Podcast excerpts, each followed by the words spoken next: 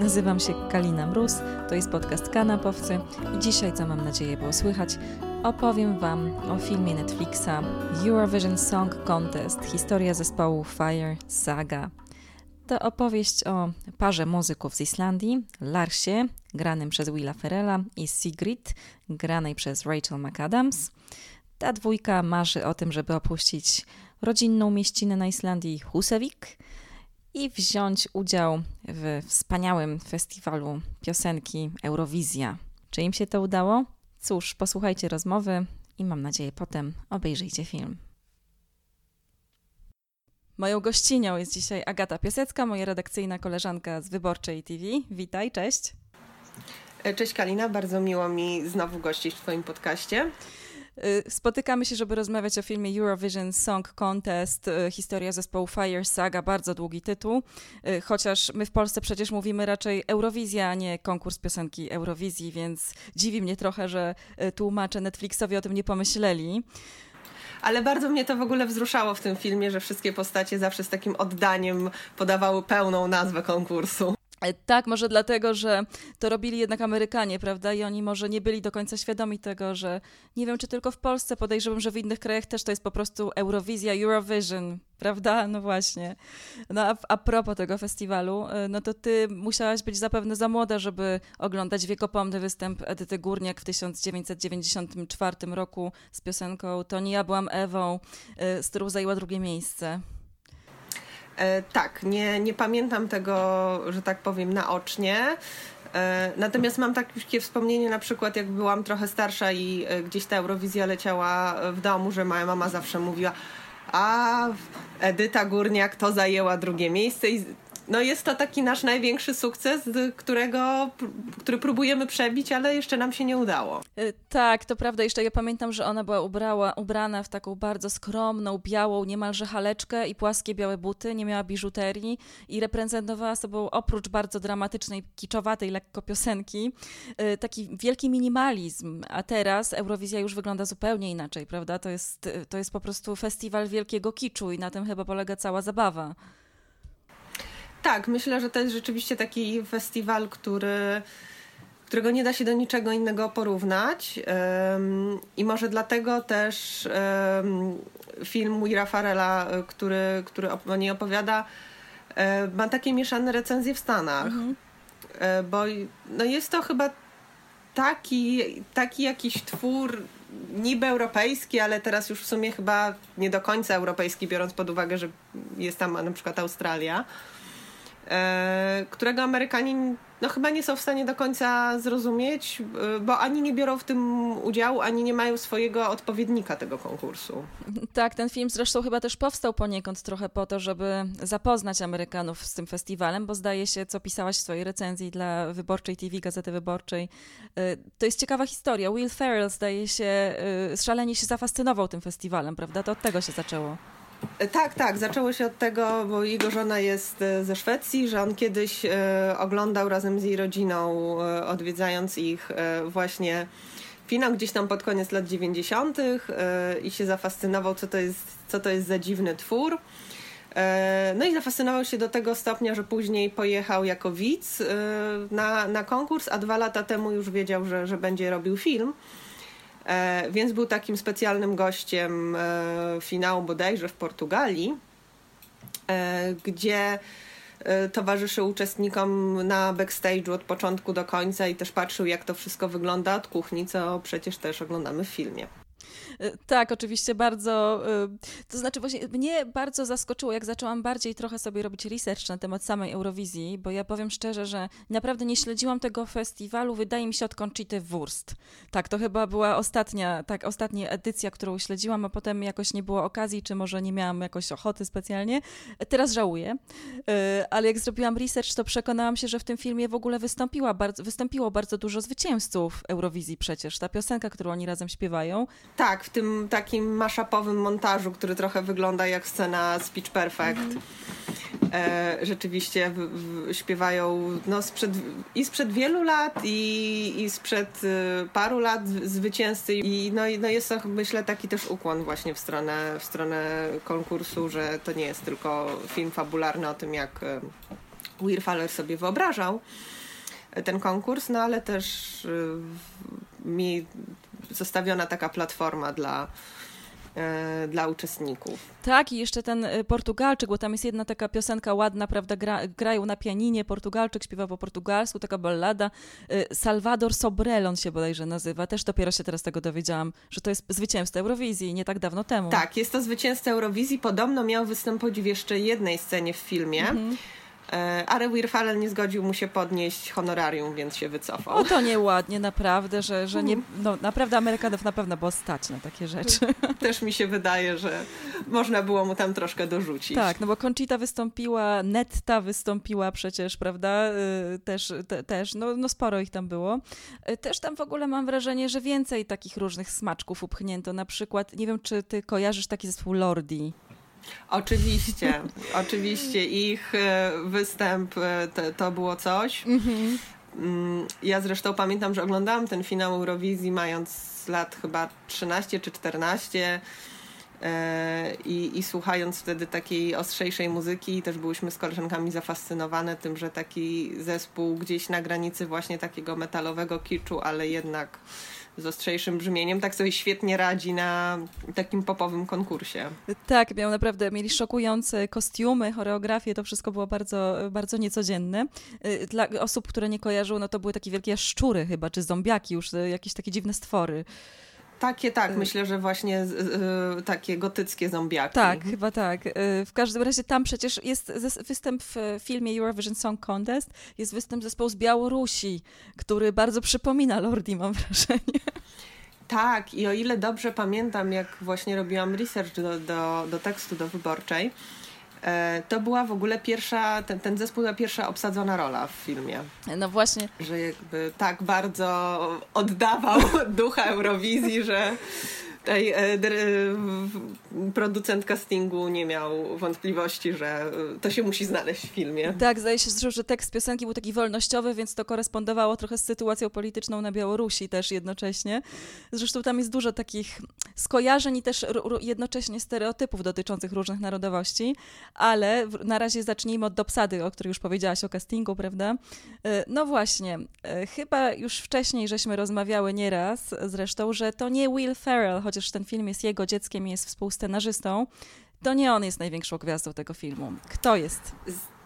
Oczywiście Dan Stevens, e, grający reprezentanta e, Rosji e, i faworyta w konkursie. Zdecydowanie faworyta. Ja w ogóle mam takie wrażenie, że ten film jest, e, że jakby Will Farrell, który jest i współautorem scenariusza i pomysłodawcą całej tej zabawy, jest trochę najsłabszym ogniwem tego filmu. Niestety. Bo i jego postać jest taka mocno utrzymana w konwencji postaci, które on gra, jest taki trochę za bardzo clumsy, trochę taki głupkowaty, co mnie miejscami na przykład irytowało, tak, mhm. że zupełnie nie, tak jak napisałam w recenzji, zupełnie nie kupowałam jego wątku romantycznego, bo on był tak irytujący w tej takiej swojej nieporadności i zdziecinieniu, że w ogóle go nie widziałam z postacią graną przez e, Rachel McAdams. Mm, no natomiast jednak Dan i, i jego piosenka i jego imiż sceniczny no to jest, to, to jest po prostu wszystko. No chociaż Dan Stevens niestety, mimo że ma ku temu warunki, tak jak większość e, obsady, nie śpiewał swoich piosenek. Y, tak, niestety nie śpiewał. To zdaje się jakiś taki skandynawski. Nie mogłam zweryfikować jego tożsamości narodowej niestety, ale był to jakiś taki częściowo przynajmniej tenorowy śpiewak albo operetkowy śpiewak, to ją zaśpiewał. Piosenkę Lion of Love, rzecz jasna, Lew Miłości, o tej piosence mówimy, y, wykonana i zaśpiewana. To jest taka dziwna hybryda trochę piosenki z Króla Lwa, jeżeli chodzi o choreografię i różne cytaty. Jednocześnie ma rosyjski sznyt, taki radziecki w zasadzie. Te tak pobrzmiewają tak. tam takie folkowe albo radzieckie nuty, a jednocześnie ten śpiew operowy jest taki bardzo namiętny, bardzo głośny. No naprawdę, jeżeli ktoś nie widział jeszcze tego wykonania, to powinien zobaczyć, a nuż się przekona do obejrzenia całego filmu, bo wydaje mi się, że dużo osób ten film traktuje, że to jest jakaś taka idiotyczna komedia tylko i wyłącznie, nieoglądalna i niewątpliwie jest to lekki bardzo repertuar, jest to komedia, ale nie jest aż taka głupia i niewybredna, jak mogłoby się wydawać.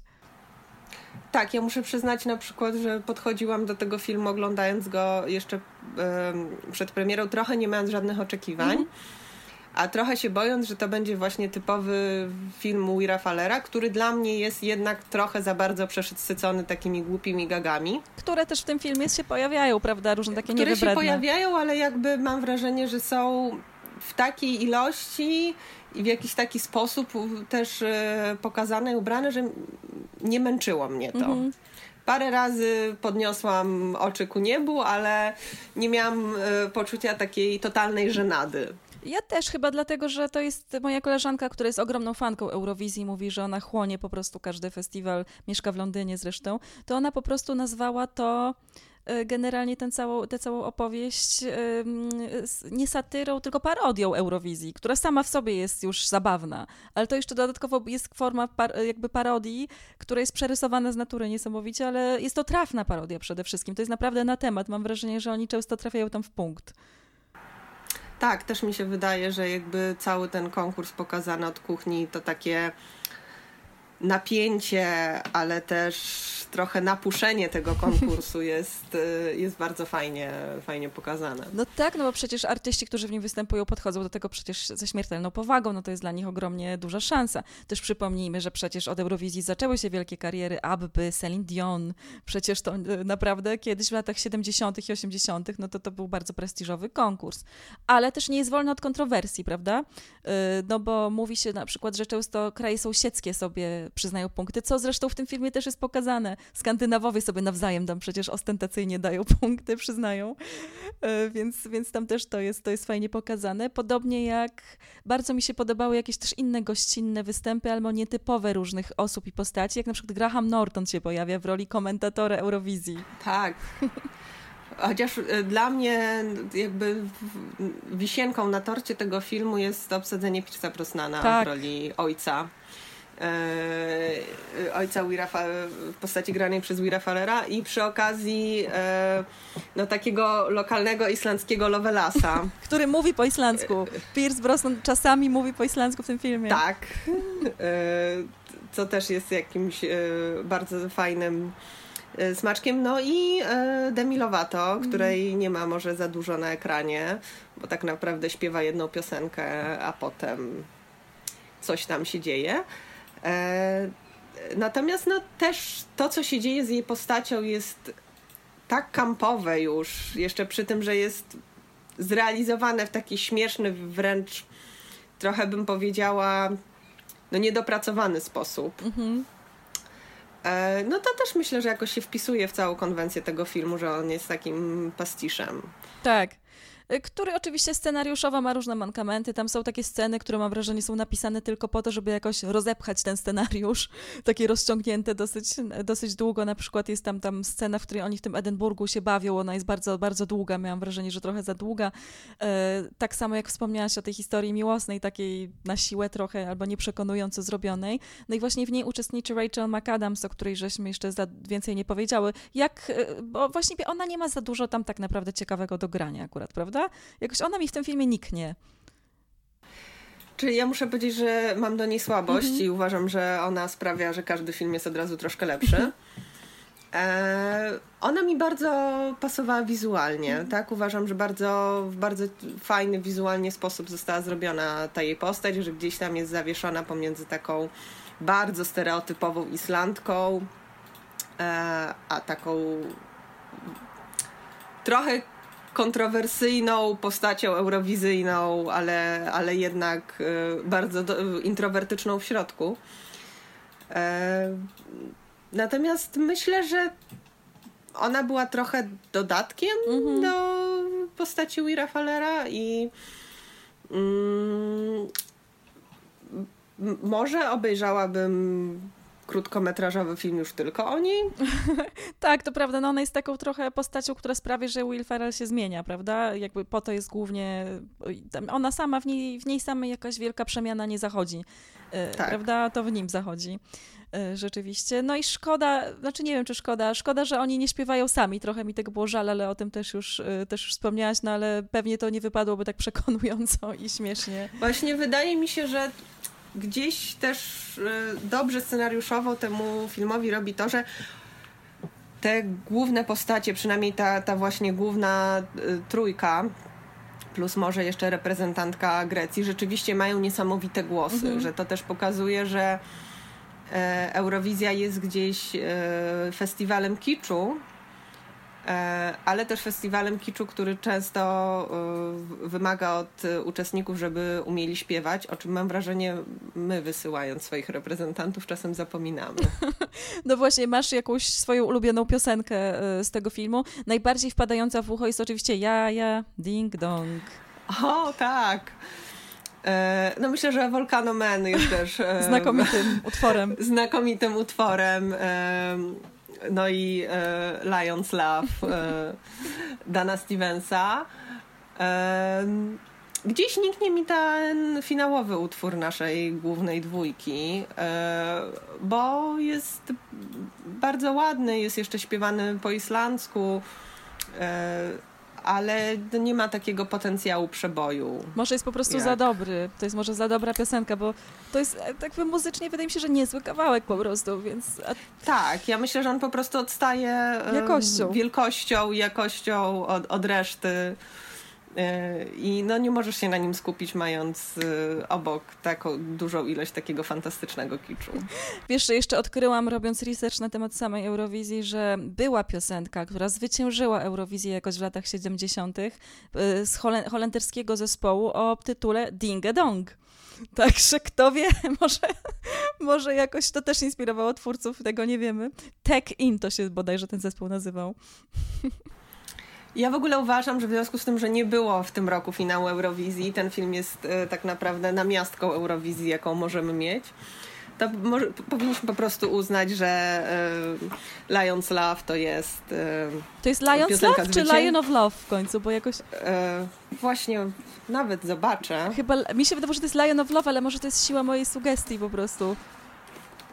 Lion of Love, Jednak, tak. Mi, lew miłości, tak, czyli trzymajmy lew się tej miłości. wersji właściwej. E, tak, Ale miłość że, że lwa, jakby, jest... tak, o tym jest ta piosenka, zdecydowanie. że Lew Miłości jest piosenką, e, która wygrała w tym roku Eurowizję. Też bym na Dan Stevens jest, jest po prostu naszą gwiazdą.